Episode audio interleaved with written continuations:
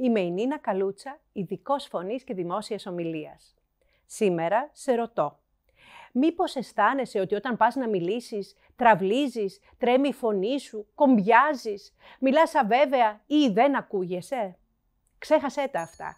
Μπορείς να αποκτήσεις αυτοπεποίθηση ώστε να εμπνέεις εμπιστοσύνη όταν μιλάς. Από το 2010 έχω εκπαιδεύσει με επιτυχία χιλιάδες ομιλητές ώστε να γοητεύουν μιλώντας. Επιστήμονες, δασκάλους, πολιτές, coach, στελέχη επιχειρήσεων. Όλοι τους έκαναν τη μετάβαση από τους δισταγμούς στη βεβαιότητα. Από την έλλειψη εμπιστοσύνης στον εαυτό τους στην πλήρη αυτοπεποίθηση. Από ερασιτέχνες που ήταν σε ανθρώπους που κερδίζουν χρήματα χάρη στην καλή ομιλία τους. Ζούμε στην εποχή του think positive, της θετικής σκέψης. Ακούμε γύρω μας. Σκέψου θετικά για τη ζωή σου, για τις σχέσεις, την επαγγελματική σου εξέλιξη και άλλα παρόμοια. Όμως, όταν φτάνουμε στο ζήτημα της καλής ομιλίας, το think positive δεν είναι αρκετό. Αν δεν έχουμε ασκηθεί στο κολύμπι, είναι δυνατόν να επιπλέψουμε σε βαθιά νερά μόνο με τη θετική σκέψη. Η θετική σκέψη και μόνο δεν σε σταματά από το να πλατιάσεις, να πεις ανακρίβειες ή να παραλείψεις ουσιαστικά στοιχεία όταν μιλάς. Δεν σε προστατεύει από το τρακ και την ανασφάλεια της αβέβαιης και μονότονης φωνής. Η προετοιμασία είναι το α και το ω για μια επιτυχημένη ομιλία. Είτε πρόκειται για συζήτηση, είτε για διαπραγμάτευση, πώληση, διάλεξη, παρουσίαση. Λοιπόν, όχι μόνο στη θετική σκέψη και ναι στη θετική δύναμη της προετοιμασίας. Συν Αθηνά και χειρακίνη δηλαδή.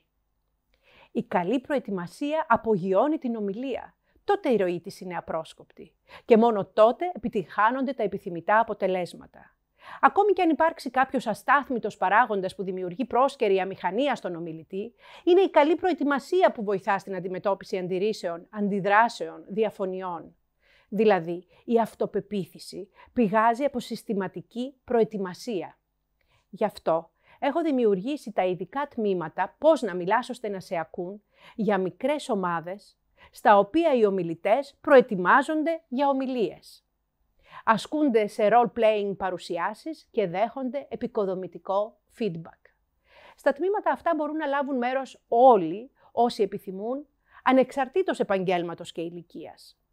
Όπως είπε ο Αριστοτέλης, και η εξαιρετικότητα είναι μία συνήθεια. Και τολμώ να συμπληρώσω, συνήθεια που αποκτά κάποιος με καλή προετοιμασία.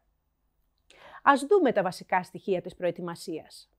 Πρώτον, όταν αυτό είναι εφικτό, συγκεντρώνεις όσο περισσότερες πληροφορίες μπορείς για το κοινό ή το συνομιλητή σου. Εργασιακό προφίλ, ηλικία, ενδιαφέροντα και ετοιμάζεις την ομιλία λαμβάνοντας υπόψη τις ιδιαιτερότητές του. Δεύτερον, κάνεις τόσες πρόβες όσες χρειάζονται, ώστε ο λόγος σου να ρέει εκφραστικά υπό οποιασδήποτε συνθήκες.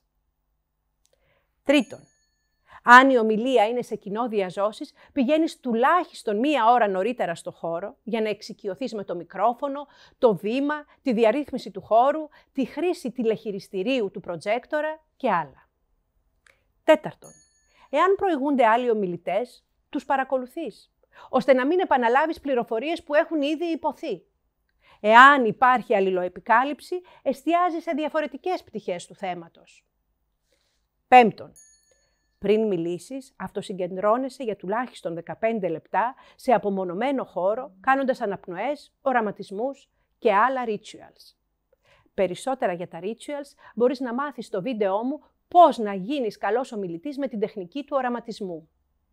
Έκτον, να είσαι προετοιμασμένος για ερωτήσεις και συζήτηση μετά το τέλος της ομιλίας ή συνομιλία σου. Εφάρμοσε τις συμβουλές μου και θα με θυμηθείς.